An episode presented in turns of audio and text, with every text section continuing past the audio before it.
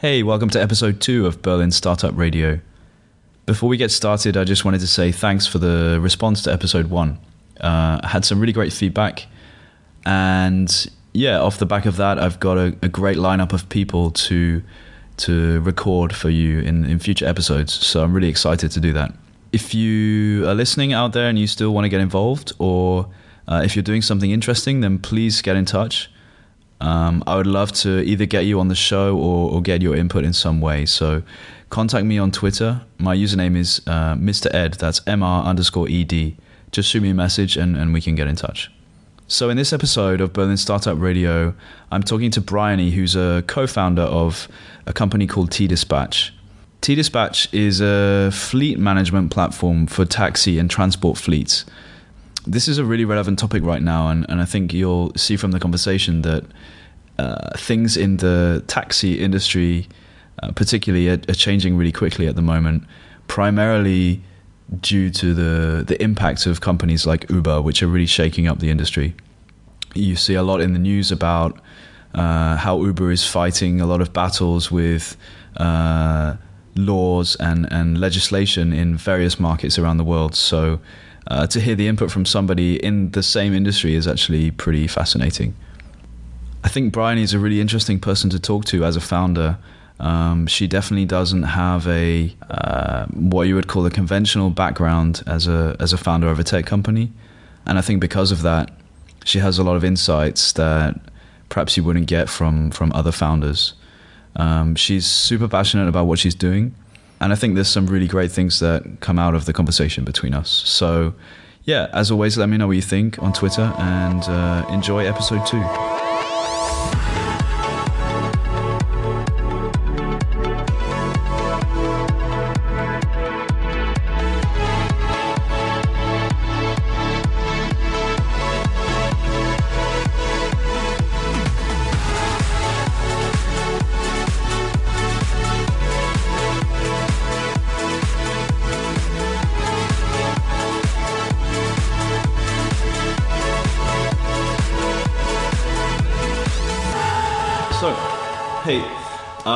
So I'm with Bryony, who's uh, co-founder and C E O of T-Dispatch, and I'm sitting here in the office, and it's kind of nice, actually. Actually, it's maybe the nicest office that I've been to in Berlin. Yay! Startup, so we win. Congratulations on that front. Um, yeah, thanks for having me here, and You're it's welcome. Really cool that, that you can talk about um, what you guys are doing. I think, from what I've heard already, the, the company is pretty interesting, and the product that you have is certainly really, really relevant today. And yes, yeah. it's it's quite a hot topic right now. Yeah. So then let's let's start with, with the product itself. And uh, if so, I don't have a clue about T-Dispatch. Let's pretend. What what do you guys do, and and what, why should I care about it?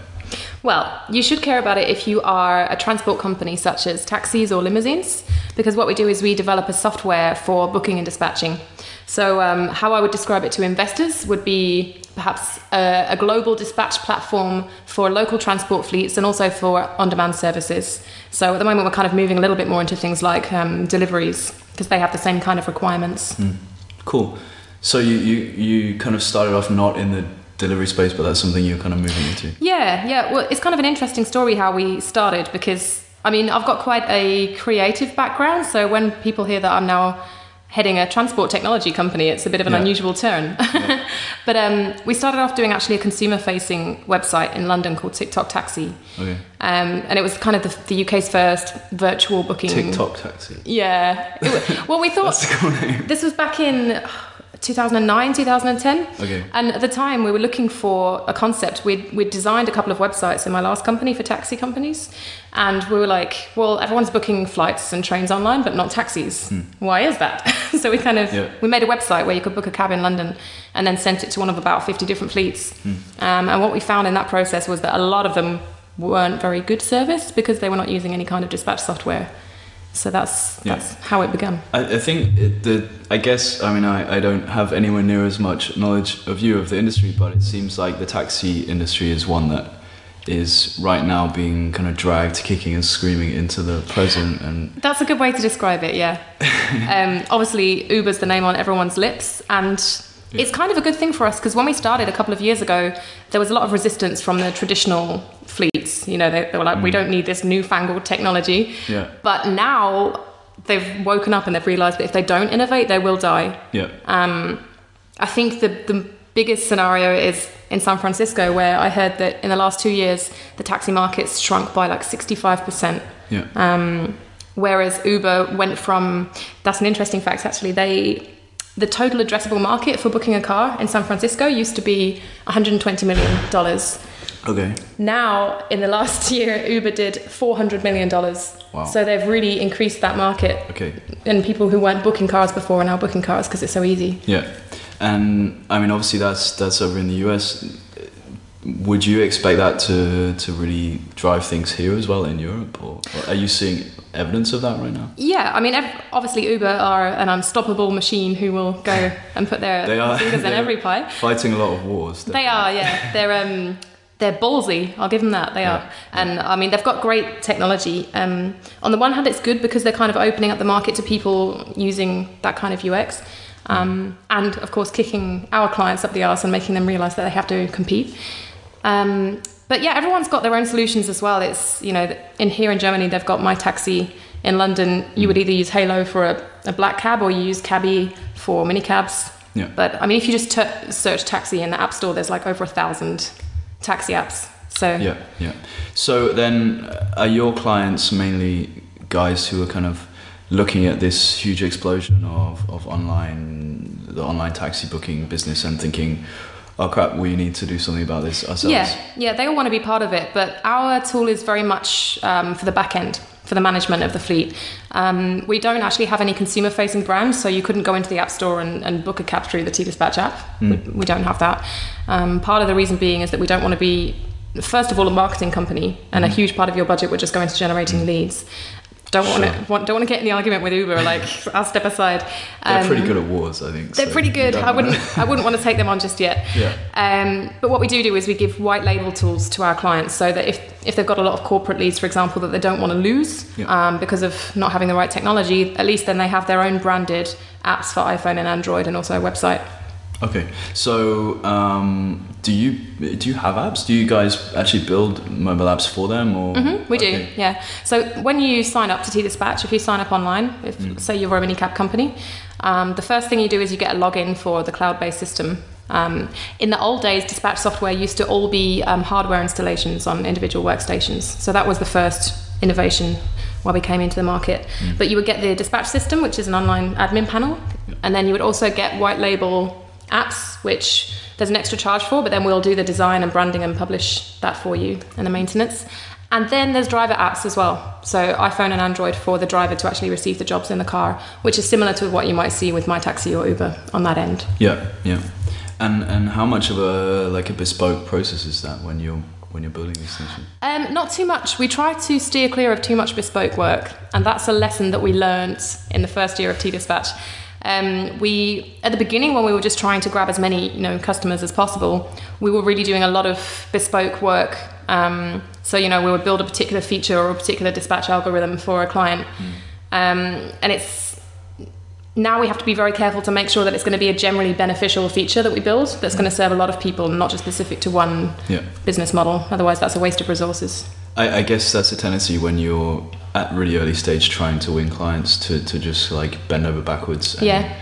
and do everything. Yeah. Is that something that... And also because we only had a few years industry experience from doing TikTok Taxi, we really were learning a lot from our clients as well. So what I learned after a while is every single one of them will come to you and say, oh, I've been in the business twenty years, you want to do this. And you yeah. think, wow, wow, you're an expert. This must be the right way to do it. But um, everyone thinks they're an expert in that industry. Yeah. So how do you, how do you kind of close your ears to that and, and try, I, I guess what you're trying to do is, is what's right and what you think is relevant as yeah. a product. I mean, obviously we have to research the way that the market is going, you know, what the current trends are, what our competition's doing. Mm. Um, and then you have to take all of your clients' feedback and analyze it and see where they're, you know, you might have one client that shouts the loudest, but there's twenty other clients asking for the same thing. Mm. So of course you want to You want to do the one that's going to serve the most people. Yeah. But we've got this never-ending roadmap for features. Yeah, as does everybody, I think. It's, yeah. It's that it's that thing of you know, if you take all the stuff that you could build and you want to build at some point, it usually stretches off into the distance. But I guess the really hard thing there is deciding what's relevant to build now and, and, and to, to prioritize that. Yeah. I mean, I was flabbergasted today because I had a phone call with um, a big company in the U K who do national taxi management services, and they wanted to talk to us about integrating. And they were like, yeah, actually, we've got a gap coming up in our in our roadmap. And I was like, what? who who has a gap in their roadmap? I'm so it's jealous. Not, it's not something that exists. There but must be some strange That company's been going, I think, like that. fifteen years. So maybe okay. maybe in fifteen years from now, then we'll have a gap. yeah, I don't, I don't know. I just, I just can't see how that could possibly ever happen. But, no. Yeah. So... Uh, yeah, let's talk about Berlin. So you, you guys came from London. Yep. Why why did you come here and... and... Just felt like it. No, not really. um, no, I, we founded the company in London in early two thousand twelve. Um, and at the time, I still had my last company, so it was kind of a side project. Yeah. And we decided, right, we're going to need some cash behind this. We need some money to really get it off the ground. So we applied for the program called Seedcamp.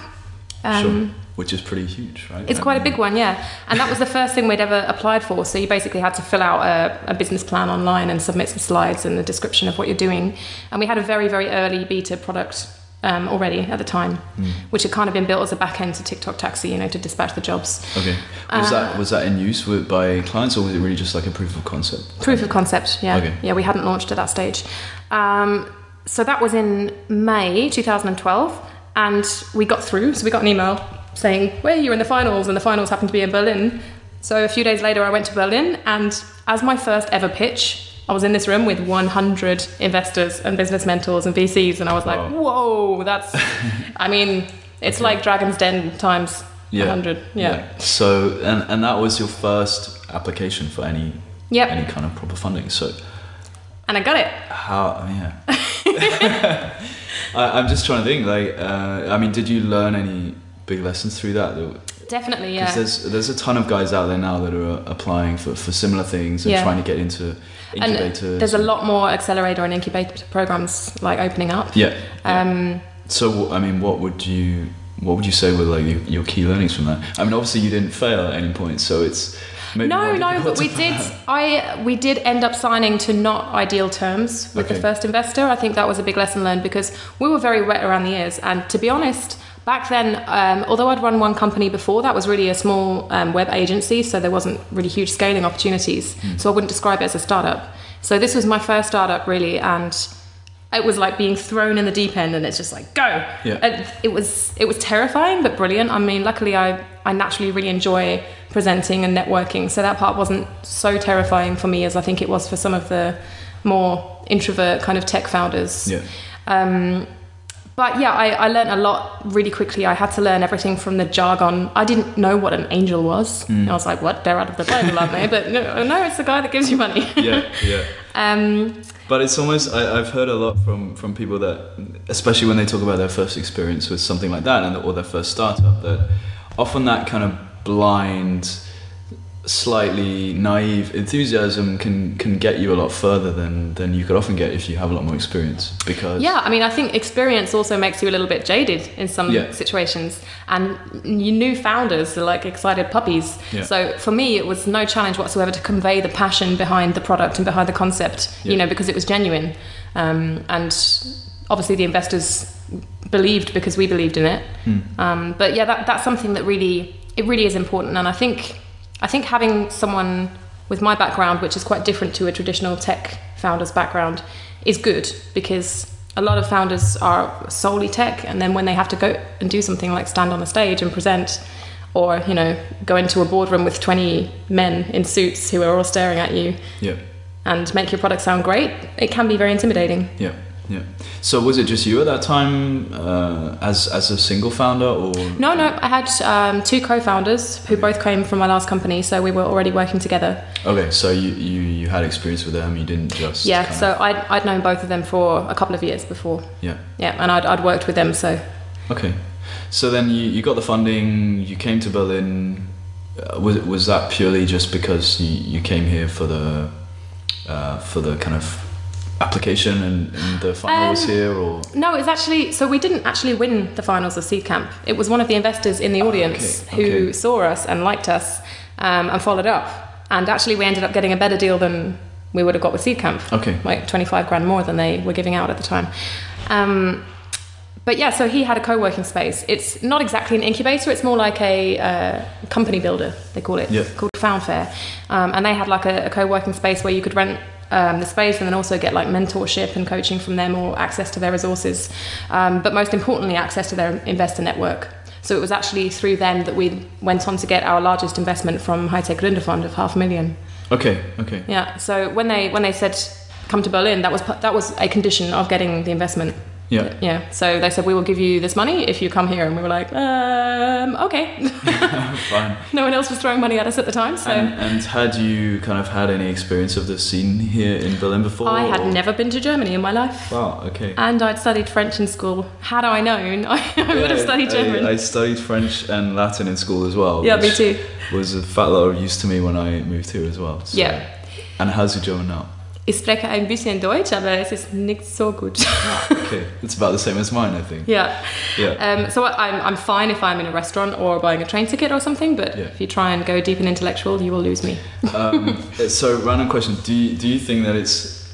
Uh, this is completely off topic. When it comes to being in Berlin and and moving to a different country, do you think it's it's kind of your duty to, to learn the language? Um, I think it is up to an extent. I don't think it's a duty to become fluent, but I think it is to be say enough to be able to be polite. Mm. Um, so, you know, I th- I'm I'm of that thinking that where, even if I go on holiday for a week somewhere, I will at least learn how to say please, thank you, hello, goodbye. That kind of very basic. Yeah. Because it's really appreciated, and I think yeah. it's a little bit ignorant to just go and shout in English at somebody yeah. in their country. Actually, I've, I've seen Brits do that, and it's embarrassing. I think it's yeah. I think it's a British thing, actually. Yeah, I think so. um, I mean, one thing I find, is, and a point that I always argue, is that we seem to, as British people, have a disadvantage in that we really don't get the same kind of uh, language schooling um, in the U K that, mm, yeah. especially what what they would have here in Germany or other parts of Europe. Um, yeah, because you're you're the best at learning when you're really young, um, and they yeah. start us off quite late. I mean, yeah. there's no compulsory language class until you're at high school, so you're eleven, nearly yeah. twelve. Yeah. Um, and uh, I mean, everybody's come back to that is always, well, it's fine, it doesn't matter, you speak English and everybody speaks English, so you don't need to learn another language. But I, no. I really I really see that as a disadvantage, actually. Yeah, I love languages, and I would have loved to have had the opportunity to be brought up bilingual, for example. Mm. That's why I'm going to try and make my husband foreign. Yeah, so I don't know, it's it's something that I always argue a lot with, with people when, when I see them there with their three or four languages, and I think I get the, so jealous. The, the skill of learning a language is, is really key, actually. I don't think it matters so much what it is in the beginning, but if you can kind of pick up a language really quickly, then mm-hmm. yeah. Yeah, um, actually, my co-founder, Yoni, um, he's from Finland, and he, he worked for a long time in Asia. Mm-hmm. So his, he, he met his wife in China, and his little girl, I think she's three, and she can already speak um, so Chinese or Mandarin and Finnish and English and mm. Spanish. And so Finnish is a crazy language. I actually the, the previous episode I was I was talking to the guys from Tabla, which I think I mentioned to you. Yeah. And um, yeah, Marco, the co-founder there, is also Finnish. A lot of them about. uh, I think we were discussing the other day how many different words they have for, for snow. And actually there's like a blog dedicated to all of the Finnish words that describe snow. Uh-huh. It's it's he's like at about one hundred forty and counting, and, and you, you go through this list, and it's like the first word is like this word that means like snow that is freshly fallen, but there has been a slight rise in temperature, so the top part is slightly melted and underneath it's icy. And there is one word for that, you know, and yeah, it's it's a really funny, strange language, and I, I think if you try to learn it, you'll probably spend about five years just just getting to basics, but. I wonder if they have that many words for things that aren't in Finland, because I mean they see quite a lot of snow there. What, like, like beach? Yeah. Sun, palm tree, daylight. Yeah, I don't know. Anyway, I'm I'm I'm digressing. Um, would yeah. you like some more Weißweinschorle? I would like some Weißweinschorle. Okay, thank I'm going you. Over there, we're, away from the mic. We're being we're being rather classy today, and instead of drinking uh, beer, we're having white wine. Which is great, because I can't remember the last time I had some white wine. Yeah, I'm a classy lady. Classy office that stocks white wine. I know. So I've got some interesting stories about this office, actually. Okay, um, let's hear them. So I'm I'm embarrassed because I always forget the name. You know the guy who tried to kill Hitler by putting a bomb in his office? He was a general. This is escalating fast. Don't mention the war. Uh, no, he the, was an, the briefcase. He bomb. was an army general, yeah. Yeah. Um, and he was played in the film Valkyrie by Tom Cruise. Hmm? Okay. Yeah. yeah. So this guy, his la- his grandson is my landlord of this office. Whoa. Yeah. Okay. His grandson. His grandson. Wow. So he, he you know, he that showed us around. That's quite an incredible history. Ah, so he showed you around and told you, hey, my grandson tried no, to kill... The kill. The estate agent told me when the other guy was out of the room, and he said he doesn't like to talk ah, about okay. it because people always ask him about it. But uh, okay. I was like, oh, that's interesting. Wow, that's actually... Yeah, that's kind of staggering. Yeah. It? And before us, this was um, inhabited by the former mayor of Hamburg. Okay. So we had a mayor living here, and also the C E O of... Uh, Die Zeit magazine ah, yeah. was also living here, so it's okay. um, so quite a nice pretty premises. Prestigious history to, to follow up on. We do. Now yeah, we're going to have to day, become a legendary company. There'll be a, a, a landlord showing somebody around. You know, this used to be the office of, of T-Dispatch, the great company that Bryony Cooper herself stood here. Yeah, defeated Uber. And yeah, I don't know. Yeah. Um. So. I would love to find out some more about you yourself and what, like, how you came, like, how on earth you kind of came into the, the industry that you're in now. Because, yeah. Uh, I don't think it was, at least I'm guessing it wasn't a random decision, but yeah, I'm I'm not a typical founder. Yeah, yeah. Um, I didn't go to business school. Actually, I studied creative writing mm. at uni. Okay. So if you read my C V, it, it doesn't really ring true. But it, it uh, is. I didn't read your C V. Just um, so in my background, from the age of sixteen, I guess I had an entrepreneurial spirit um, and without knowing it. How did that manifest itself? I wanted to be a professional singer. So okay. I went out, well, I saved up money. I went out and bought all of the P A sound system and equipment, got myself an agent and started gigging from, I think I was just about to turn seventeen okay. when I started doing gigs each weekend wow. in pubs and social clubs and things, because I, I lived out in the sticks. Um, so essentially I was self-employed and I, I ran my own business. I yeah. paid my own taxes. Okay. I filled out the application, um, which was always so the least favourite part of the year. All, I mean, all completely off your own back. You, you started that. And yeah. I did have to have my, my dad or a male friend to drive around with me because I couldn't physically lift the speakers. Yeah, it's the, the, the parent taxi driver. Yeah, but my parents were always very encouraging of whatever I wanted okay. to do, so that was nice, without being pushy, you know, because yeah. um, my I didn't come from a musical family. Um, actually, my grandfather was a singer, mm. but neither of my parents. Okay. Um, so you had some genes there, but maybe not. Yeah. Yeah. Yeah, my, my granddad was a singer. His stage name was Johnny Miller. But okay. his real name was Reginald Thrush. Wow, why was that not Epic the stage name? name? That's a better stage name. Okay, so you, you started doing your own thing, and I guess that was part of um, the, the way for you to channel your kind of self-starting Yeah, nature. I mean, I didn't even think of it at that time. It was just a means to an end. I was like, I want to be a singer, therefore I'm going to enable it by doing this, yeah. by, you know, opening, registering as self-employed and... Mm.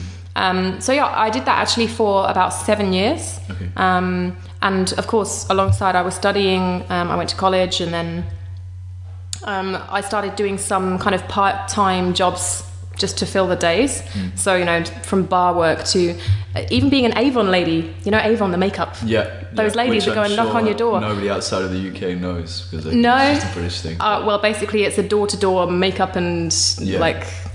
We we used to have visits from the Avon lady when I was younger. Yeah, that's also quite entrepreneurial because, again, you're self-employed mm. and you have to build up your own customer base. Yeah. Um, you have to manage kind of orders and deliveries and payments. And I think that was also quite a good yeah. um, lesson to, into running a small business. Um, mm. So I did that for a little while. And uh, then my first proper job, let's say, I was twenty-two, twenty-three mm. um, and I, I started working in the city for a company called the Business Club, um, and that was my first foray into actually dealing with small to medium enterprises, which today many would be called startups. Okay, um, okay. That wasn't really the lingo so much. No. I mean, no. Uh, yeah, startups have been around since what, like the nineties, but yeah. really it's only Not really by name, the last five years boomed. Yeah, okay. I think. Um, And yeah, I was just working there as a customer services executive, but we were just connecting members to each other and starting networking events where they could promote their services to each other. Okay. And were you still singing at this time? Or I was, yeah. Okay. I, um, yeah. So that was the end. Like I finished that was the end. I finished singing when I moved from Peterborough, this city where I was working, to London. Okay. And then I would sing occasionally, but I wasn't doing it for a job anymore. Mm. Was that a choice that you just made, or? Yeah, partly. I mean, because I'd always wanted to move to London, it was kind of singing singing you needed to invest quite a lot of time into, and now my time has to be invested into making money because London's expensive. Yeah. Um, and I didn't have the luxury of, you know, living at my parents or, you know, yeah, doing course. these little bar part-time jobs anymore. Yeah. So when I moved to London um, at twenty-three, I then started working for a company called Bartercard, which is an, an international business trade exchange.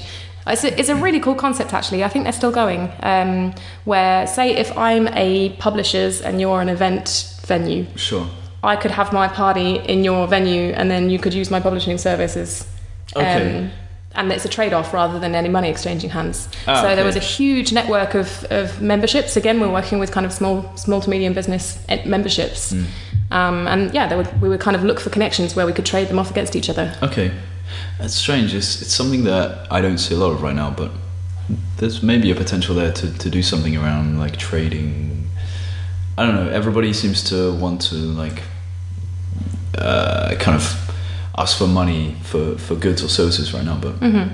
but yeah, it's not it's not something you see at all that, that where there is more of a trade that, that takes place. Yeah, I think it has to be in small businesses though. I can't imagine like. Yeah. O two or Vodafone turning around and going, oh yeah, you can use this for free if you give me some of your paper for my office. Like. Yeah, it's it's true, but like even even like kind of peer to peer trading. Mm. I, I mean, I'm sure there are platforms out there that are doing it. I would be yeah, definitely. If there weren't. Um, yeah, there are. I mean, it's like the whole concept of Burning Man festival. Yeah, exactly. And you just yeah. have to no money will pass hands. Have you been to Burning Man? No, I have not. I think I could only do that when T-Dispatch is big and successful and running itself. Yeah. Um, because I think, even though it's only a week, I think it takes longer to recover or... Yeah, well, judging by the photos, I wouldn't be surprised. Yeah. I think yeah. you have to really take a month out just yeah. to have the build-up and then yeah. the, the whole come thing, back to real life afterwards. Yeah, it, it seems completely insane to me. And, and when I look at the, at the photos every year, I think that looks completely insane to me, but I wish mm. I was there. Yeah, I mean, apparently it's quite mentally and physically grueling because it's so different to what you're yeah. used to and you're in the middle of a desert. Yeah.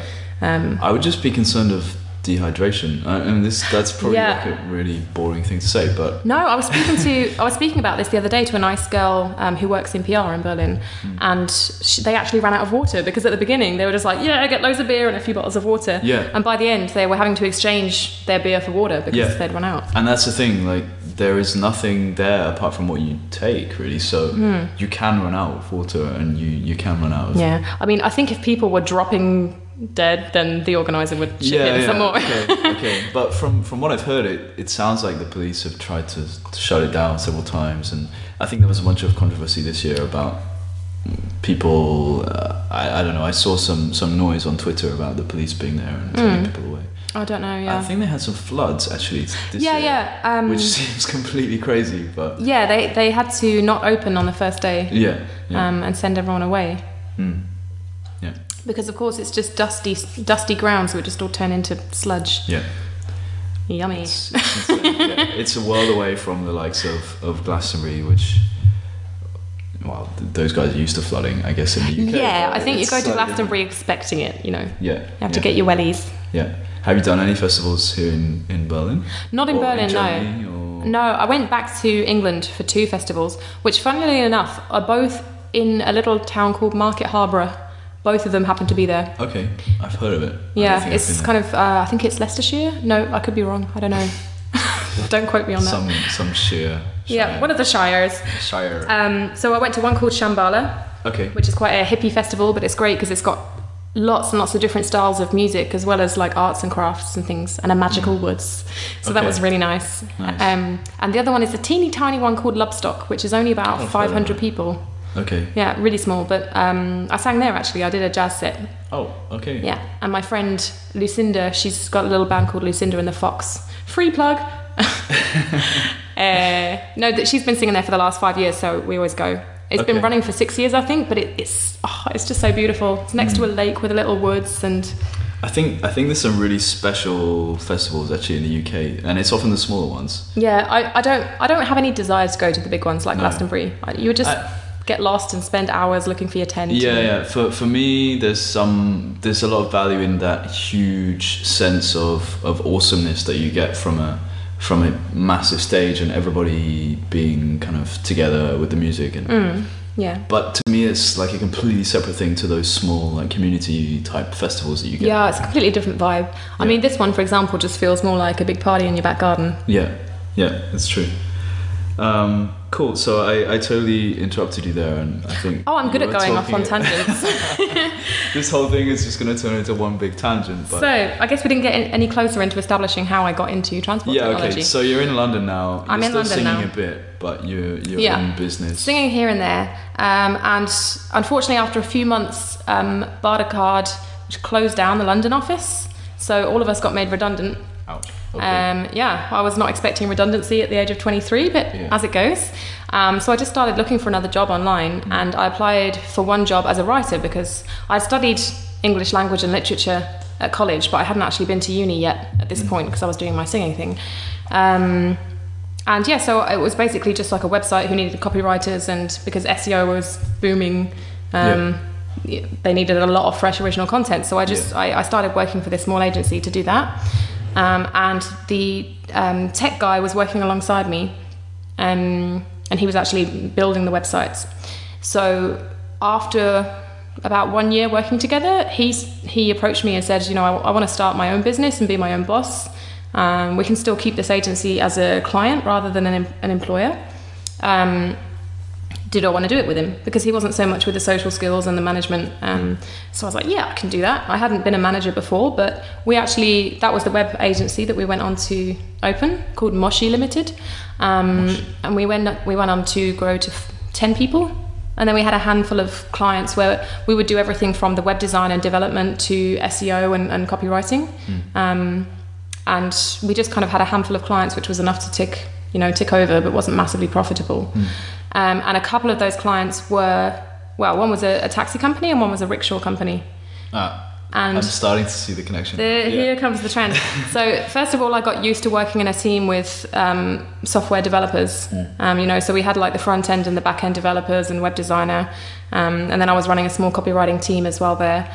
Um, so I, I kind of slipped more into the managerial role. Was that really the first time you were working with like software development? Yeah. It was, okay. yeah. So that I, I was really non-technical before that. Sure. Um, you know, I'm still not a programmer, but I um, I've got a, a very good understanding now of you know the, the software architecture and the languages used and mm. um, the setup of the databases. And so, I can so even do a tiny do bit you, of H T M L. I was going to ask, do you do you write any code at all in, in your only only setup? H T M L? If I'm publishing blog posts or something, yeah. Um, then I'll I'll do it for that. Some so. C S S as well. If, if something's broken. Uh, no. No. No, I don't do that. Or, I mean, yeah, I can I can Google it. Sometimes I Google yeah. like, oh, how do I do this? It's surprising how far you can get actually by doing that. Oh, yeah. By, by Googling it. Yeah, like, I think you can teach yourself it's, if you really want to. Yeah. But there's other skills that I'd like to develop into more. So, yeah, so my, my background, while I was working in London that whole um, five years that I was living there, um, I was doing copywriting f- predominantly for websites, for S E O. I did a little bit of it freelance as well for some other websites. Um, and that's really where my great love was. And my boss at the old company... Um, sponsored my degree, so he actually paid for me to go to night school to do creative writing, wow, which was okay. pretty awesome. Good yeah, perk of the nice job. Nice guy. Yeah. Okay. And so there was the thread. You know, I um, the last say three years in London, I was working closely with web developers, um, programming websites, and writing content for websites, and and also managing a team of ten. Mm. Um, and then it was me, uh, the one guy that left the company. To start it, and also um, the third guy, Mario, our C T O, he was a freelance developer for us, and we had flown him over from Brazil to London, um, and we asked him to to found the company with us. Okay. Yeah. Wow. Okay. So would you say that? I mean, looking back at, at the whole picture, that uh, I mean, do you think your background and and the the difference between somebody who's just maybe grown up, gone straight to college, been to business school, done a computer science degree or something? Do, would you th- would you say that you have some at least some kind of uh, advantage over or benefit over those guys? Um, in the right mix, definitely. Okay. I would not recommend having three of me to run a company, okay. to found a company, um, because there would definitely be gaps in, in the skill set. Mm. But I do very easily fill the gaps in a technical guy's skill set, um, which is very much in terms of marketing and communication and P R. Um, and, well, it, sales goes into everything. It's not just selling to your clients, but selling your concept to investors. And yeah. um, that's that's all been my part. So I've been in... Well, in the first year of the company, before we grew to, to having more staff, I was doing everything that wasn't programming. So, I mean, the, the two co-founders were basically um, um, C T O and, and product, mm. um, chief of product. So I was doing the, the sales, the marketing, the admin, the fundraising, and the investment management, and yeah. all of it. and, I, and I guess as a founder, you're, you're constantly, in some way, selling your... your product, right? Whether yeah. it doesn't matter who it's to, you're, you're... You're always pitching. Yeah, exactly. I've just done... The last two weeks have been quite eventful. I went to Web Summit in Dublin last week, mm. where we were pitching, actually. And awesome. The week before, I went to Pioneers Festival in Vienna.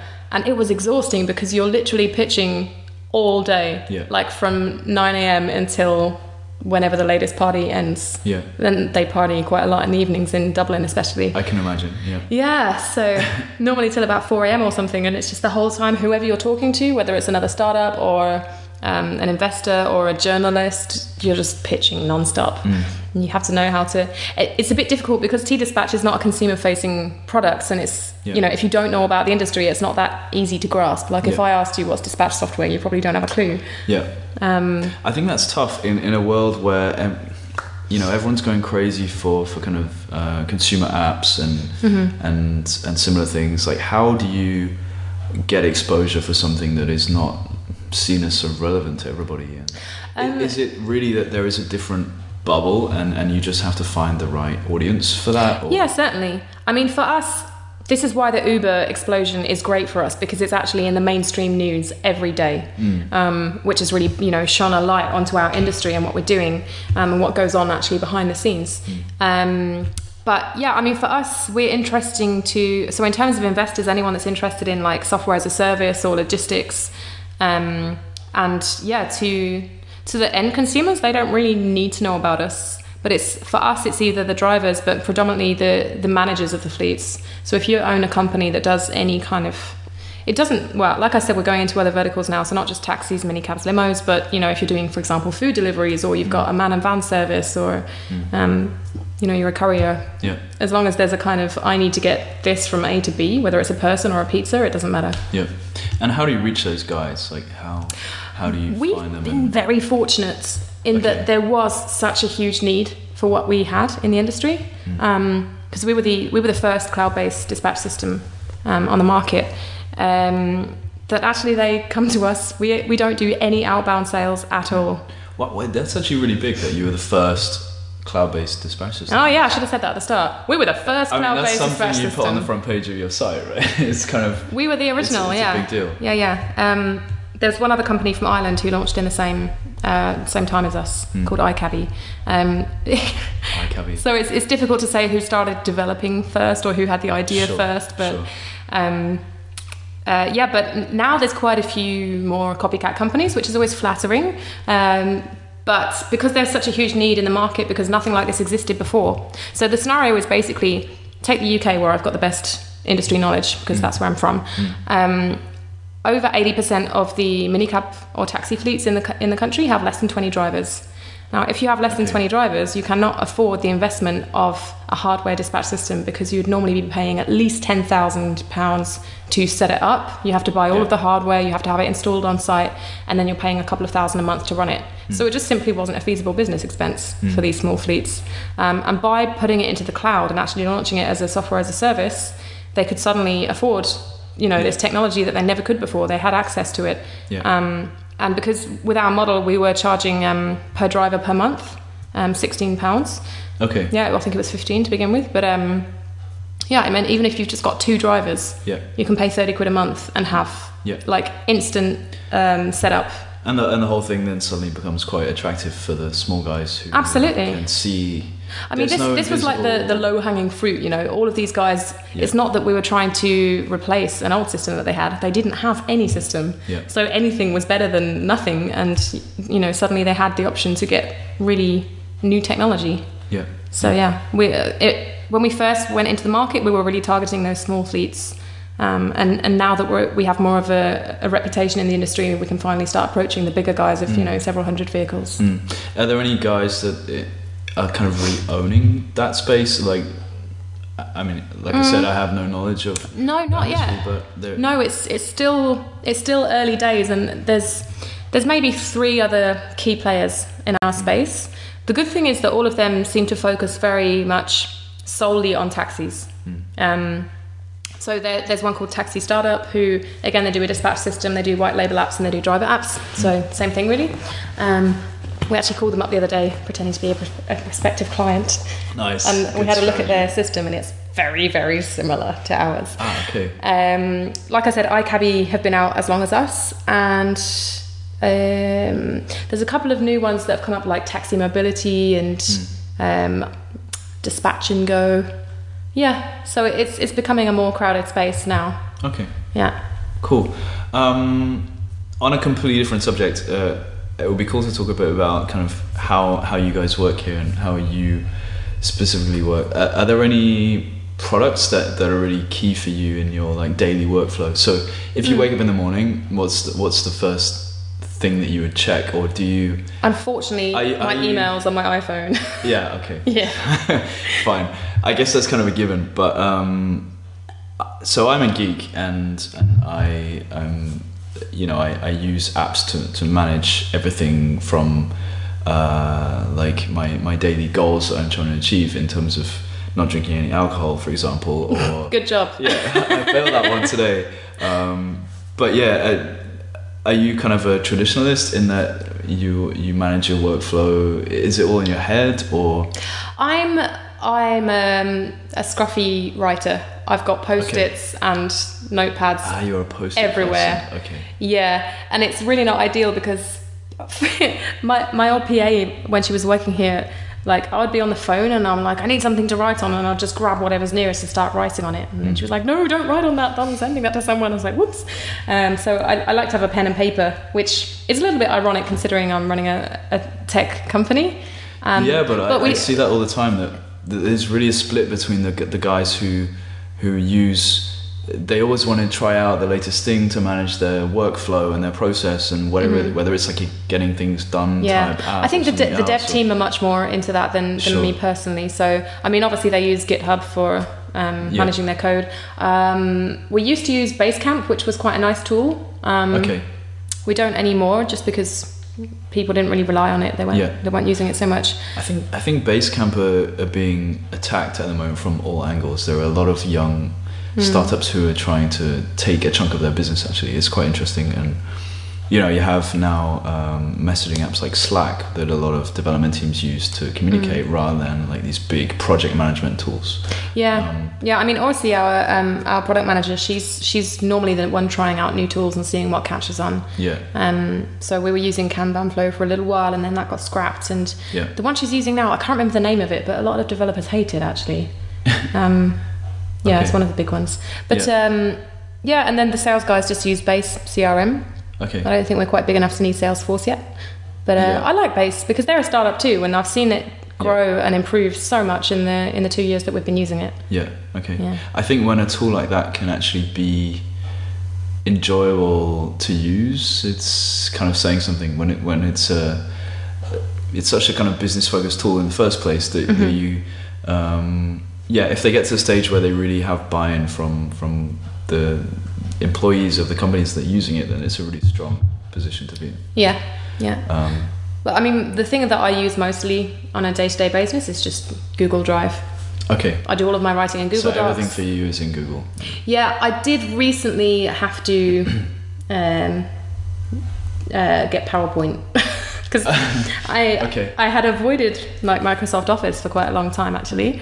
Um, As we all do. But there's quite a lot of investors, and like if you're going to pitch at a conference or something, they need it in the specific formats. Yeah. Um. They they want it in PowerPoint. Okay. So. Yeah, it's kind of funny. Yeah. It's, it's the kind of thing that makes you cringe a little bit when when you send a document to somebody and the, and they send a reply like, Like you send it as a P D F, for example, mm. and they're like, oh, can you send this as a Word doc? And I'm like, really? Well, yeah, wait, wait, I have sorry, that because why, why would you need that sent as a Word yeah. doc? Yeah, one of our investors is quite traditional and they insist on Microsoft Office. Yeah. For example, if we're doing revisions to um, a, an, a loan agreement or something like this, mm. I'm like, well, surely Google Drive is great because you can see what each other's, you know, you can all work sure. on a document at the same time rather than yeah. having to save a, a gazillion different versions. Yeah. And the last investment round that we did, oh, there was so much paperwork and there were so many revisions that we just all got completely lost. And, mm. you know, we, we didn't have all the same format of, of how we title it. So some of them would have initials and some of them would have the date and some of them were numbered versions. And I was, yeah. it was just, yeah, yeah. it was okay. crazy. Oh, that's interesting. So um, do you have, are you also big in, in social media? Do you guys have a big social media presence, or um, is that not something that's so relevant for you? We have a presence. I wouldn't say it's a huge one. I think that's mm. definitely more important for B two C companies. Um, of course, you have to have an online presence because that's the first place that people will look. Mm. Um, so yeah, we do have a Google and a Twitter and a Facebook yeah. profile, and we do update them regularly. But generally, we're kind of just posting articles that are relevant to the industry and, and commenting on those. Okay. Um, Would you say that for even for B two B, it's coming becoming more relevant? It to, is to do that, but I think in specific industries, especially. Okay. Um, so I think you have to look at your user group. Um, so for example, the guys who are running uh, taxi companies are generally it's it's quite an old profession, you know. So there's a lot of more traditional, mm. um, less technical-minded people. Yeah. Um, whereas if you were running a software business, it's probably going to attract a lot more young techie guys who use social media yeah, more. Yeah. So yeah, I think you just have to look at your client base and what age group they are. And, mm. yeah. Are there any guys that, that kind of look at your product and it kind of for them it's like an instant kind of no, I'm scared of this. What what are you trying to do? To um, it's happening less now. In the beginning, certainly, mm. um, because our product looks completely different to the the old hardware dispatch systems. The old hardware dispatch systems were really ugly.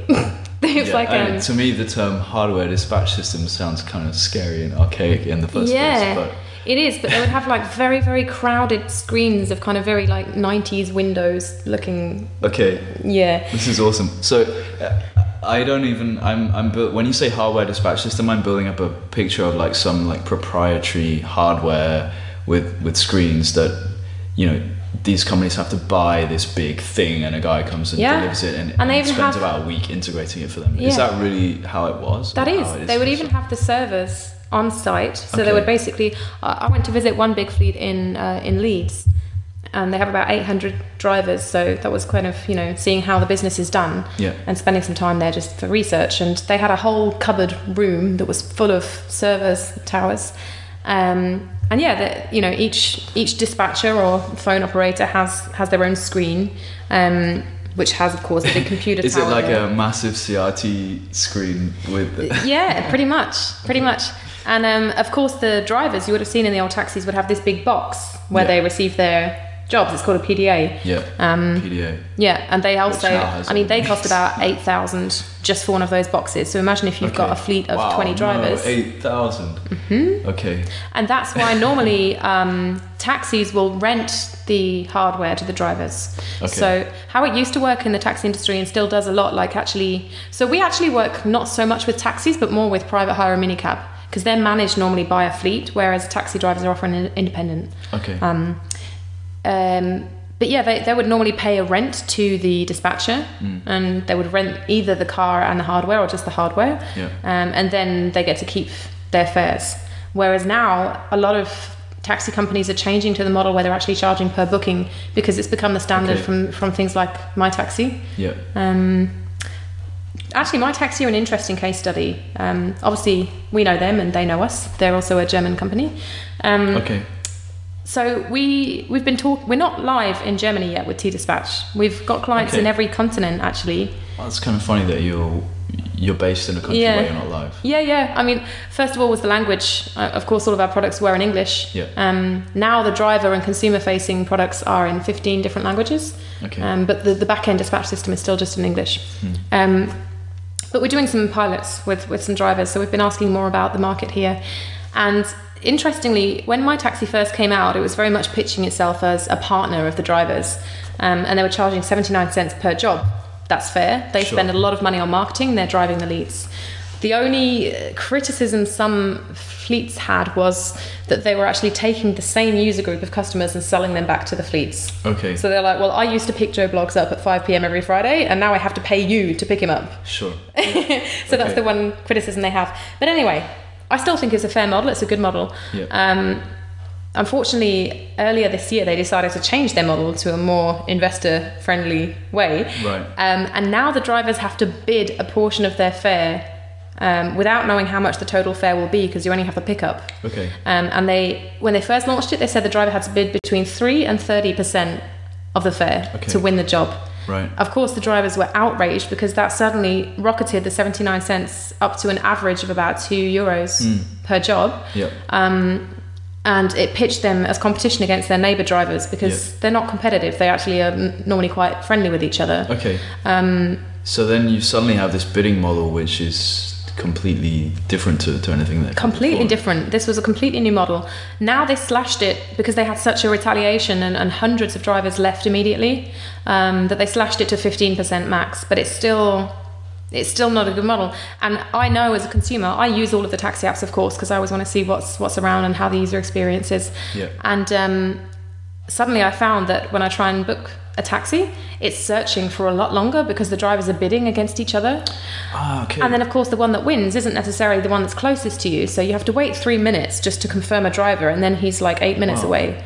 Okay. Whereas it used to be they're always going to the closest driver, and he accepts, yeah, and then yeah. they come. So I had no idea. So if I, as a consumer, I'm using uh, MyTaxi or something, and I and I hit a get me a taxi button. Yeah. What, what happens from that point? And um, so there's a nice bouncy thing on the screen while it's searching, yeah, searching, or spinning. searching. Yeah. um, and before that used to be quite quick, but I must say the last six or seven times I've tried to use it. Actually, I used it last night and it was quick. Okay. So it's still good sometimes. Mm. But there's been many times when I've actually given up and gone to use Taxi E U, which is the app run by the Centrales, okay. the, the Central Dispatch. Okay. Um, so so when I hit book a taxi, what does that send out an alert to every single taxi driver within a certain radius? Yeah, within the vicinity. That's right. Okay. Yeah. And then what, they have the option to to bid on my yeah. business, basically. Yeah. They okay. bid for the job. With that, so they don't know how much the total fare would be. It could be five euros. It could be fifty. But they have to say, yeah. okay, I'm willing to give up ten percent of my fare. Okay. Uh, and then they'll see what the average bid is from the others, and then they can increase it, or you know. Okay, and that all happens in real time, and then eventually the user gets back the the winning bidder as, yeah. a, as a fare. I w- it would be interesting. They could actually add an algorithm like eBay uses. Mm. So you know when you bid for an item on eBay, you mm. bid a real amount, but you have a maximum bid that you're willing to go up to. Sure. And then it just does the bidding for you. Yeah. If they said it like that, then that would be much faster, I think. Uh, to, to kind of automate the bidding process. Yeah. As a driver, you could say... But I think maybe because it's too limited, like, of course, all of them will be like, well, I don't want to miss out on jobs, so I'll put fifteen percent always as my maximum. Okay. And then yeah. it would just be like bidding, bidding, bidding, bidding, bidding up. Yeah. That's interesting. Yeah. But that's not what you guys do with... with like, you don't have that model built into your system. No. No. No. So we're actually launching a new pricing model soon. Um, we've tried a few different pricing models since we first started. In the beginning, we were doing kind of groups. So if you had one to five drivers, you paid this amount. And if you had five to twenty drivers, you paid this amount a month.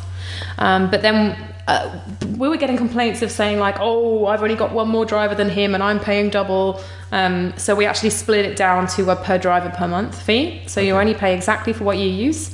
Um, And that model works really well for most people because obviously you can, uh, we do reduce the prices as the fleets get bigger. So it's kind of staggered tiers. Mm. Um, but a lot of people kept saying to us, can we do a model where we pay per booking? And we always said no in the beginning because we're not a lead generation company. Sure. So we're like, it's not, for example, if you were using Salesforce, this mm. is the tool that you use to manage your business, but yeah. it doesn't generate sales leads for you. That's okay. your job.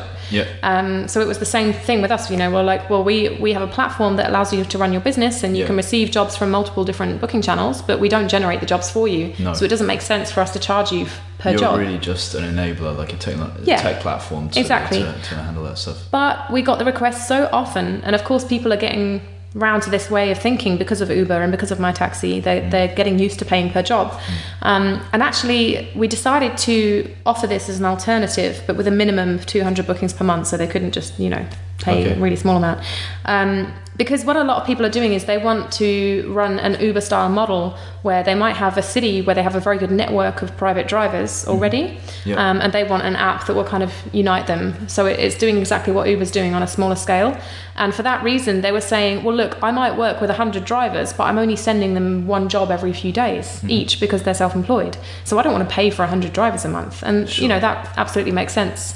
Okay. Yeah. Do you see it?